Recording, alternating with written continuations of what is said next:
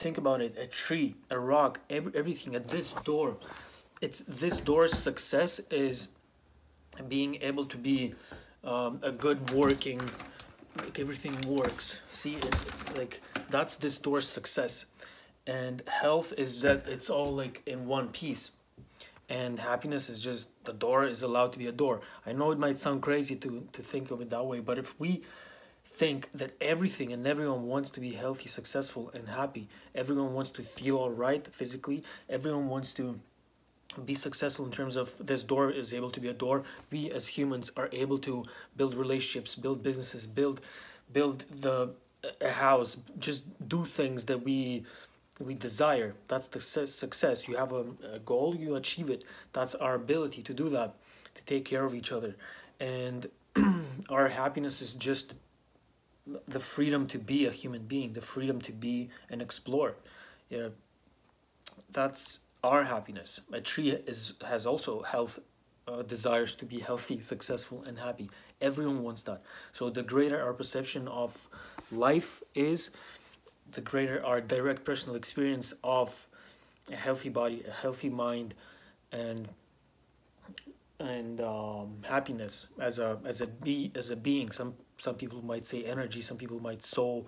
Like whatever it is, just this. The the more complete we feel, the more we understand that everything and everyone wants unity that's what health success and happiness is is is a sense of, of an experience of unity so all problems in the world that we see uh, stem from the lack of direct um, knowledge of and the direct identification of who we are like we realize who i am fully and then having the direct personal individual, your own, my own direct person. Not someone says you're a soul, not someone saying that all you want is happiness, health, and success, but you actually experiencing that.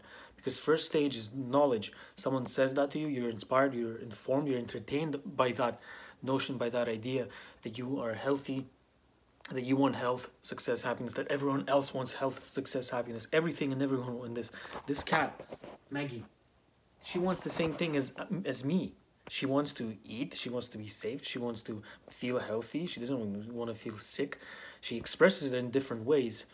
She wants to be successful when she runs out and she catches a, um, mice and like whatever she, birds she wants to catch and eat them you know? That's success for her.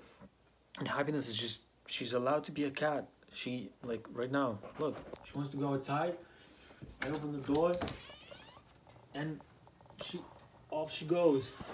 She's allowed to be a cat. Isn't that beautiful? And we all want the same things. So the best thing that we can do is the best why i do this page on on meditation is that it's just another level of deepening our perception of who we are because we, we need to go out and work out. We need to go out and work. That's all for the body and the mind and building relationships and doing something good for yourself for your family and for others.